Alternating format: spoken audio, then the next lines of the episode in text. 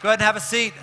Man, I missed that music, missed it. In case you're new to Crossroads in the last 6 weeks, I actually work around here.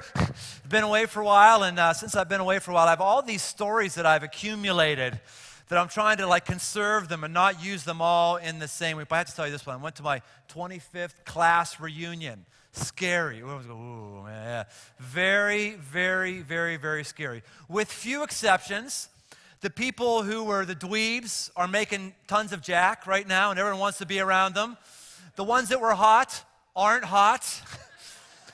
And it was interesting. Some people just kind of looked exactly the way they've always looked. Other people were different and all that stuff. But one thing I noticed while I was with them, I still, 25 years later, have a heart for the people I went to high school with and used to party with or used to play football with or used to, you know, be checked into the lockers by or check into the lockers. There was still this connection. And for me, it goes back to an early vision that I felt that I had from God. We're talking about this today, of just being in a place where my normal friends who didn't know God could be in an environment to know God. That's just what I wanted. That's what I want to be about, you know, a huge way in, as a junior in high school, and that went on and caused me to be involved in student ministry, and then caused me to be involved with adults because my friends were now adults, not students, and caused me to be involved in starting the church. And that's what happens when you have a vision, when God puts something inside of you to do something, and it doesn't have to be something big and public, but when there's something that God puts in you, it just won't leave you. It just nags at you, and this happens in the book of Nehemiah, with Nehemiah, a vision that he has. As we saw in that video, the walls of Jerusalem are sort of the national heritage for Israel. It makes them feel strong. It makes them feel secure, and Nehemiah hears that the walls are down, and he just doesn't understand this at all. This makes no sense. This would be like an American just finding out 40 years later that the White House is down. What do you mean? Well, the White House is down? Why would the White House be down? That makes no sense. It says this in the book of Nehemiah chapter 1. When I heard these things, I sat down and wept.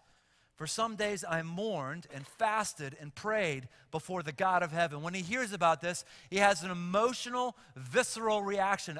Emotion triggers vision.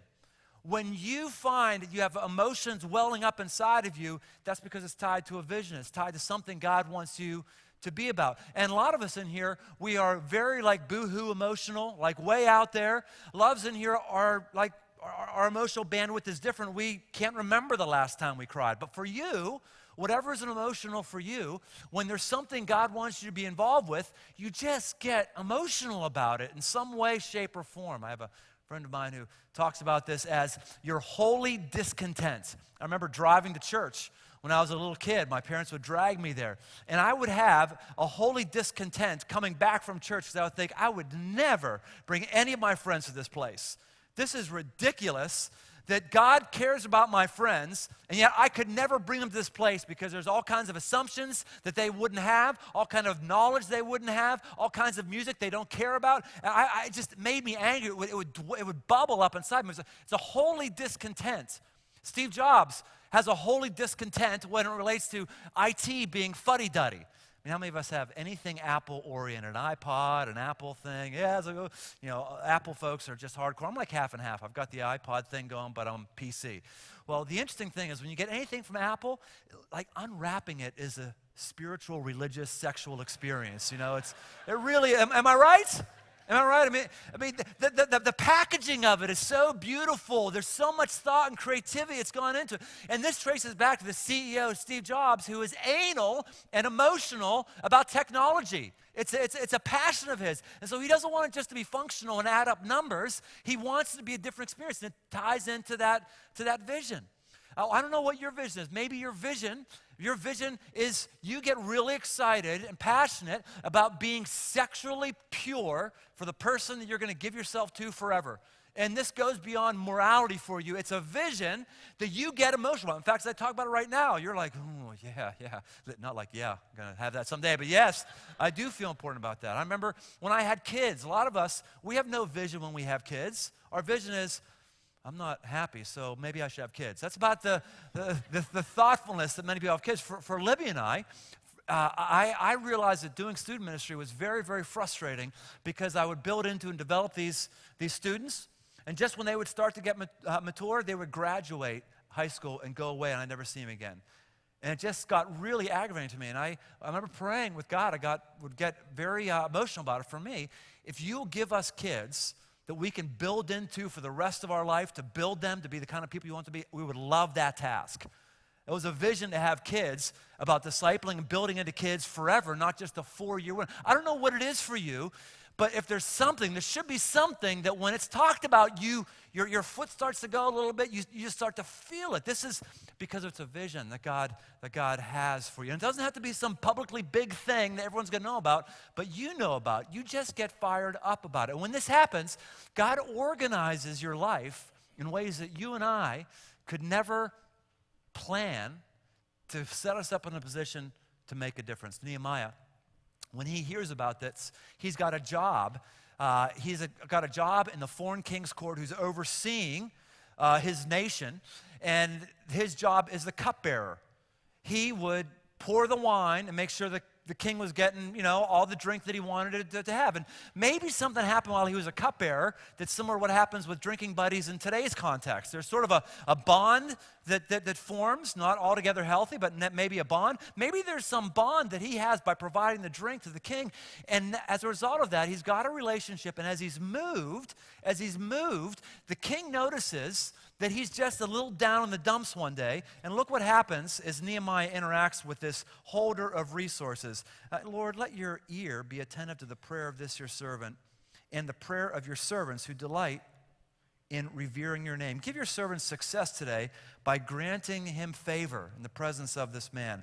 And he says this, I said to him, if it pleases the king, may I have letters to the governors of Trans-Euphrates so that they will provide me safe conduct until I arrive in Judah. And may I have a letter to Asaph, keeper of the royal park, so he will give me timber to make beams for the gates of the citadel by the temple and for the city wall and for the residence I will occupy. And because the gracious hand of my God was on me, the king granted my requests. He's in a position to receive favor, and he makes an ask.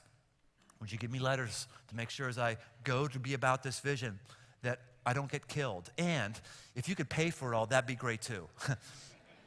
If you could give me your letters that say, I can chop down any trees that I want, take advantage of the natural resources that you are actually yours, King, that would be awesome. Vision demands God's provision.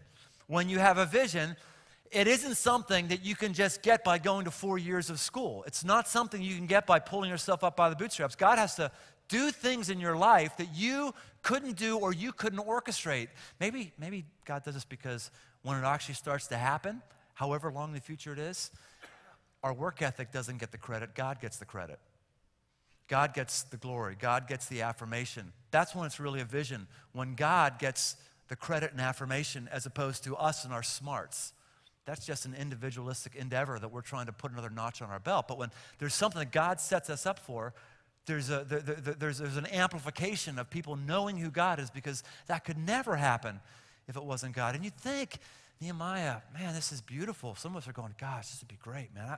I wish something struck me and I cried. I wish I knew a king and I went to him and he just gave me all the resource I needed. Look, sounds like these God vision things are like downhill rides where everything goes right. No, it doesn't work that way at all. Nehemiah goes and he starts organizing people, gets people organized, gets them ready for this, and immediately he starts to get friction. Visions bring friction. Visions bring friction. They bring a pushback from people. See, the walls are sort of like this. It's just pushed down. The walls are down. And people, as a result of living this way, they had just sort of learned to live with the rubble and just walk over it and get over it. I mean, are you like that? Don't you have like certain things in your house that are really a wreck and you just become blind to it? Until somebody new comes over the house, you go, oh man, that's really bad, that's really awful. This is what many visions are like. Many visions notice that something is wrong, notice that something is down, and we bring fresh perspective and want to speak to that. I mean, I know if you came over to my house and spent a week with us, our vision to develop our kids, you would see stupid things I'm doing as a dad, stupid things that I'm just used to doing them. But you have a clear perspective, and you would be able to speak to that. I've been away for 6 weeks or so. One of the blessings of it is when I come back, I try to stay, even though I'm in Cincinnati some of the time and I'm communicating email and talk with people. I'm not completely unplugged the whole time, but I try to stay away from the physical property until the last final day that I'm supposed to come in. And when I do, without fail, there's things that I see that I have to speak to. And like people hate when I come back the first few days because I'm like, hey, is this, what is this? Why is it? And it's the same thing that happens if you came over to my house. You would see things because visions have fresh eyes. There's a clarity to it. The people of Israel, they didn't even notice the wall was down any longer. That's just what they had known for a few decades. People don't like it. The Israelites are not sure they like it. In fact, people from the outside don't like it. People start getting threatened when visions start getting communicated. Here's what it says in chapter 2, verse 9 to 10. When Sanballat, the Horonite, you do not want to be a Horonite. Let me just say it right now. That's, nobody wants to be a Horonite. And don't call your mother that either. When Sanballat the Horonite and Tobiah the Ammonite official heard about this, they were very much disturbed that someone had come to promote the welfare of the Israelites. They're disturbed. What are you? You do not promote the welfare of the Israelites. I'm disturbed. Don't like this at all. And then it goes on and says again. It says this. They mocked and ridiculed us. What is this you're doing, they asked. Are you rebelling against the king? I answered them by saying, the God of heaven will give us success. We as servants will start rebuilding. But as for you, you have no share in Jerusalem or any claim or historic right to it.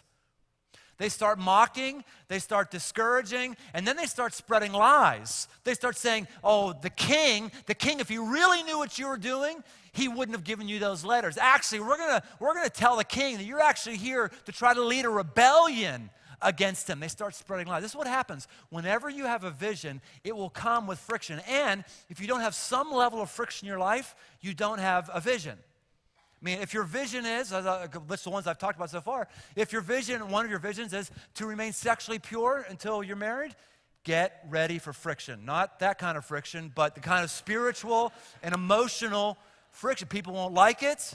There are things that you're not going to be able to go and watch because it's going to lead you to possibly stumble. People are going to ridicule you. Have a vision to develop your kids to know God and not to fit in, and watch the friction you get from people. You're not letting them do that? Why aren't you letting them do that? How come you're not doing that? You will get friction. We're involved with a bunch of other folks, other organizations, churches, individuals in our city to come against poverty, and one of the primary things we're trying to do about that is the CityLink vision. Don't want to go into all that right now. People think that because there's friction, it shows that God isn't involved with it. Exactly the opposite. Exactly the opposite, because it's new. It's something where the walls are down, something where a lot of us don't stomach the fact that we're the number 3 poorest city in poverty rate in the entire nation. And when you see that and you work against that, it brings friction because people don't like it. People misunderstand. Vision always brings friction. And this is one of the reasons why the amount of time that Nehemiah just sits with this vision is very, very important. We see that actually when he goes to Israel and is walking around, he keeps this vision to himself. In chapter 2, verse 12, it says this. I set out during the night with a few men. I had not told anyone what my God had put in my heart to do for Jerusalem. When you get a vision, what happens is you don't want to go public with it immediately because you have to think it through. You have to pray it through. You've got to make sure that it's actually God's idea versus your emotional fantasy. You got to make sure that you think through all the different levels of it, because you don't want somebody saying, hey, what about this? And you go, I don't know. I never thought about that before. You might not know everything the way it's supposed to turn out, but you need time to just keep it to yourself. Make sure it's something God feels as passionate about as you, and you have an ability to plan for it. Nehemiah doesn't just go in and say, here's my idea for the walls when I've never seen them. He keeps it to himself. He surveys the damage. He figures out where the holes are. He figures out what the labor's like. We're going to look at that next week, how you actually plan and put a vision into practice. And then finally, and last point I'll make today, is that he finally goes public with it. And it's that vision demands communication. Now watch what he says here. I think this is just an awesome display of how to motivate and encourage people. He says this. In verse 17, chapter 2, then I said to them, you see the trouble we're in, don't you? Actually, Actually, no, we don't. Spell it out for us. Well, you see it. Look at it with fresh eyes. Jerusalem lies in ruins. Its gates have been burned with fire. Come, let us rebuild the wall of Jerusalem, and we will no longer be a disgrace. Meanwhile, I don't know the folks even knew they were a disgrace. I think they just learned to live with it. You know, that's when we all have problems. All of us have problems. I have my problems in my life. You have problems with your life. All of us do. And we tend to just overlook them and don't see them any longer and don't even realize that what's happening really is a disgrace. And somebody from the outside, hopefully a trusted friend or somebody who loves us, calls out reality, not to put us down, but to hopefully build us up. It's a disgrace, this. It's a bad reflection on us and God. I also told them about the gracious hand of my God on me and what the king had said to me. He gives them the encouragement and says, man, I think that here's the solution, and I just want to root this in who God is, not in my leadership abilities, not in my ideas, but rooting it to God. One of the difficulties with a lot of us who think that we have visions is we tend to be type A driven people, and then we get all the glory and credit for when it happens, when really it's a testimony of our own fortitude and planning and not necessarily a testimony of God.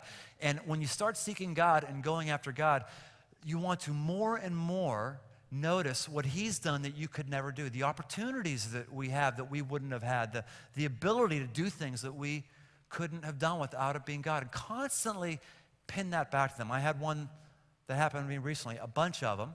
I'm going to tell you this little story, and I'll tell you before I tell you the story, that at the end of the story, I don't want any coaching from anybody, all right? I don't want any of your opinions. I don't want any of your reproofs. And you'll know what I talk about as I get into this, okay? A lot of people are doing that and trying to say, please, don't go to me or anyone else in my family and give me a piece of your mind and have us live life the way you think we should live life. But one of the things that I enjoy doing, what I did while I was away on my break, as I rode a motorcycle. And somebody, well, why do you do that? Well, that's just weird. Well, this is why right here.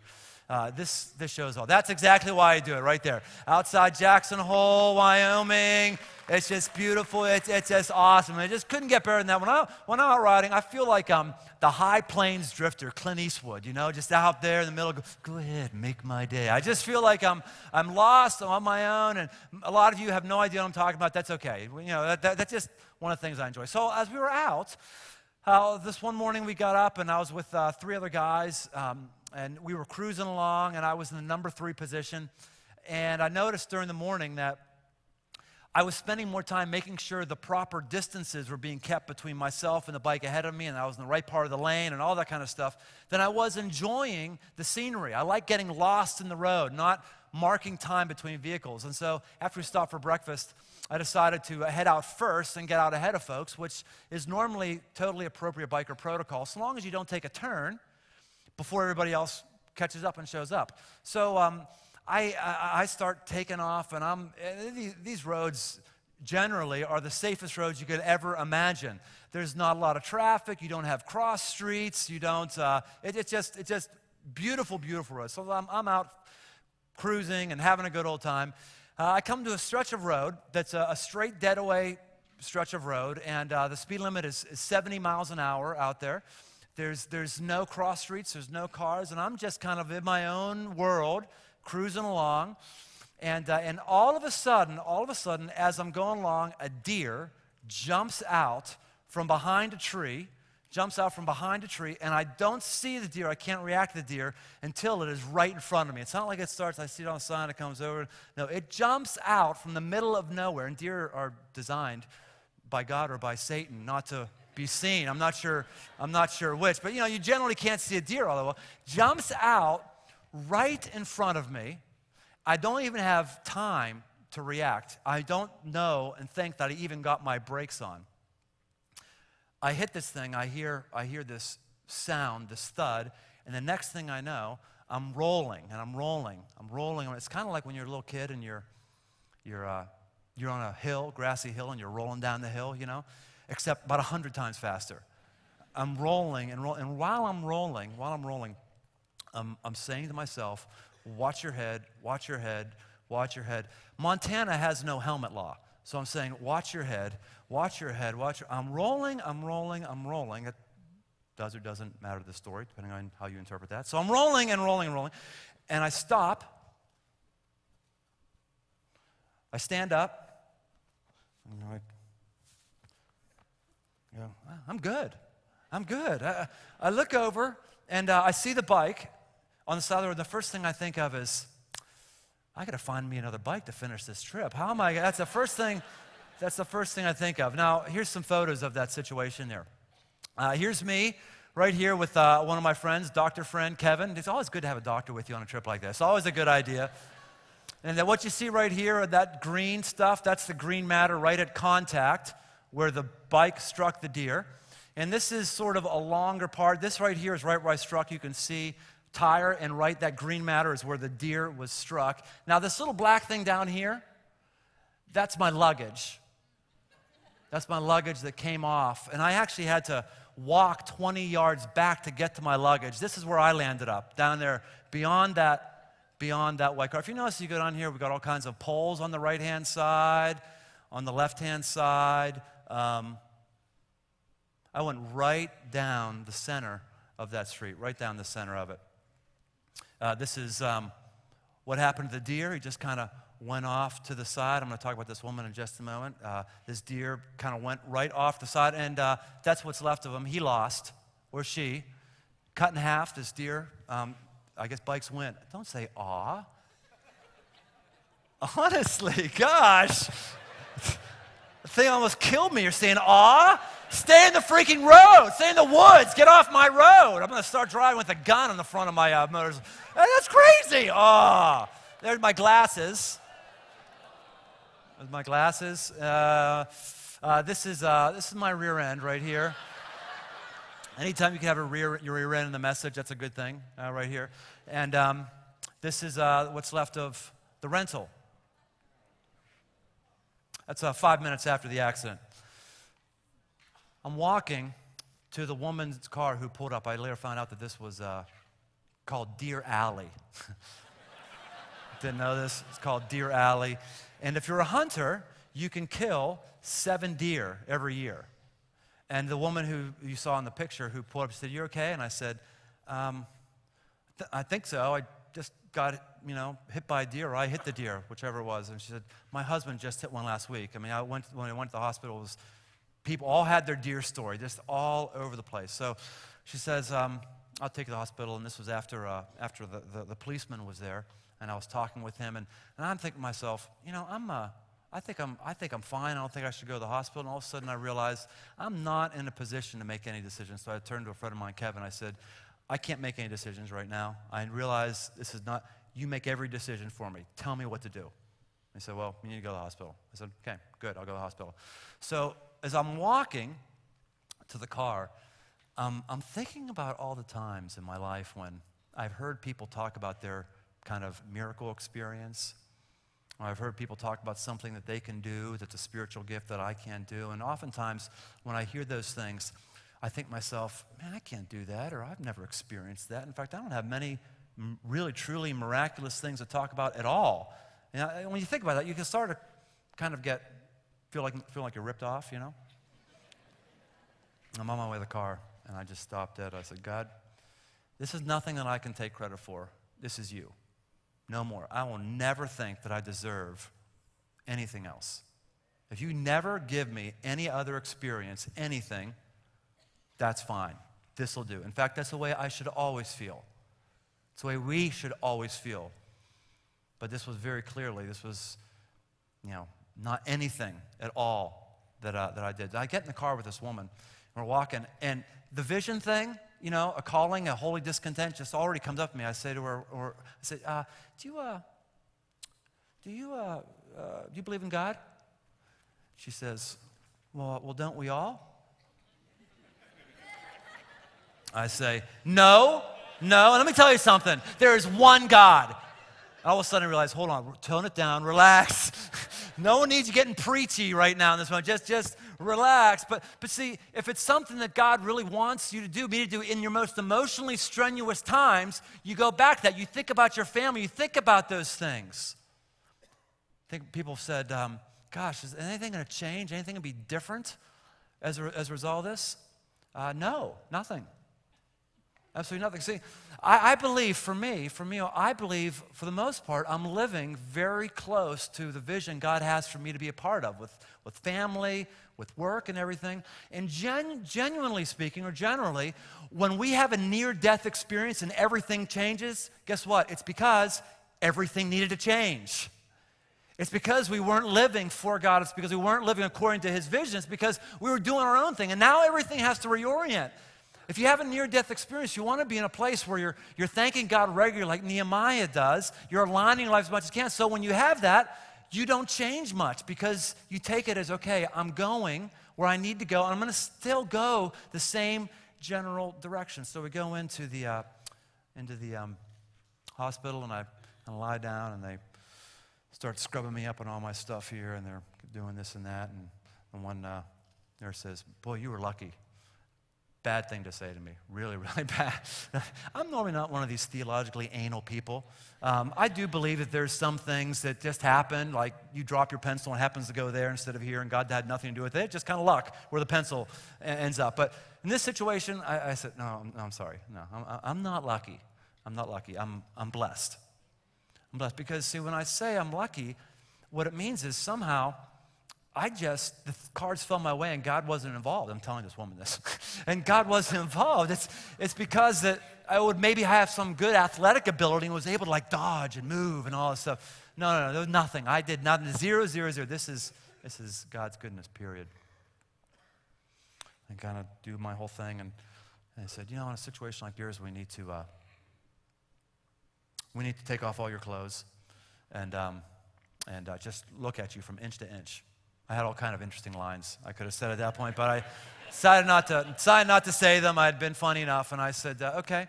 So they left. I started taking off all my clothes, and as I take off my clothes, my boots, the stitches are ripped out of my boots, my heels, my ankles, the force of going down the road, that however long it was, 60, 70 yards, however long it was, it ripped the seams out of my boots. I noticed that for the first time, and I'm pulling off my boots. I noticed this lump on my leg. And now I'm going, oh gosh, this is not good. I got a lump here that I haven't even noticed. What else is there on my body that I have not noticed that adrenaline is masking? So now I'm getting a little scared. He comes in, the doctor comes in, and he starts like working on my toes, and he says, here's what we're gonna do. I'm gonna give you a test. He said, I want you to remember 3 things. I'm gonna give you color, purple, flower, rose, and a state, Kentucky. Make it easy for you, he says.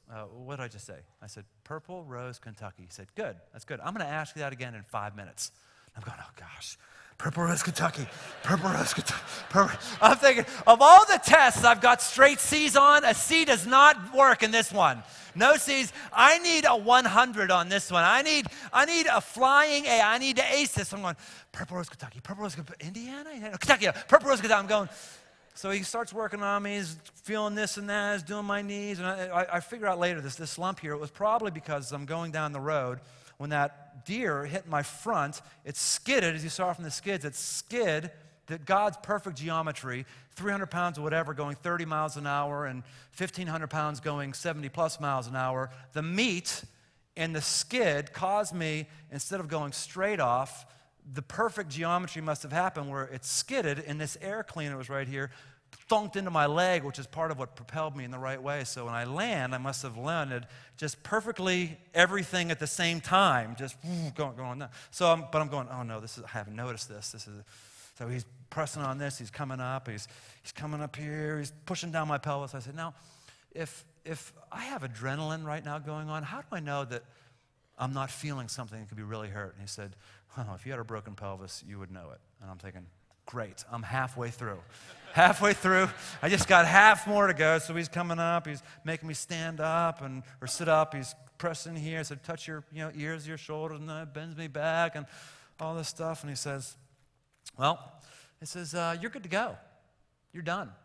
I said, really? What about this? I got this little bruise I'm feeling here. He said, no, I think you probably have a cracked rib, but our equipment here isn't all that good. We probably wouldn't pick it up. And even if we did pick it up, we wouldn't tell you anything to do differently. So just kind of watch it. You can go home. Good.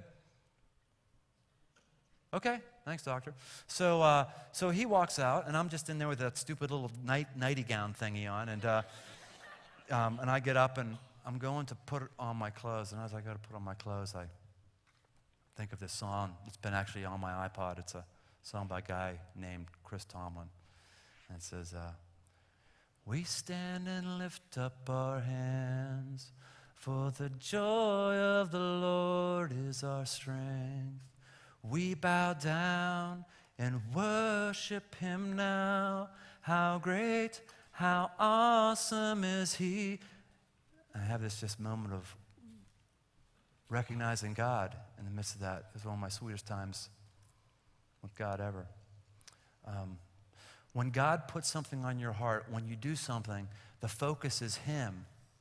It's not you. And it also becomes even more passion to be about the things he's called you to, the thing of purity, the thing of building into your kids, the thing of having a church that can speak the language of people. I'm thinking to myself, we need to put a site out in Montana for these people. That's what we need to do.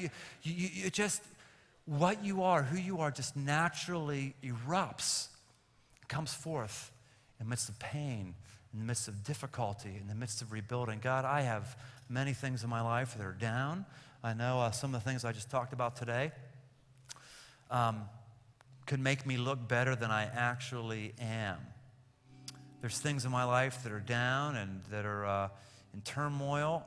I don't know all of them because I'm blind to them, but I do know this. I do know that you speak to those things, and I do know you can take me and all of us through those things. And I also know that the way a vision gets done is through you. And when it gets done, the way it gets finished is by honoring you.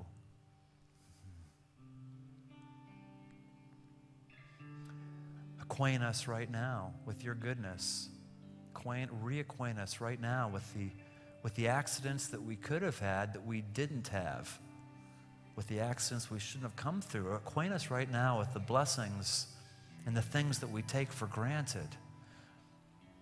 We still have things down, we still have things broken, but there are unique things that you provided. And we say thank you.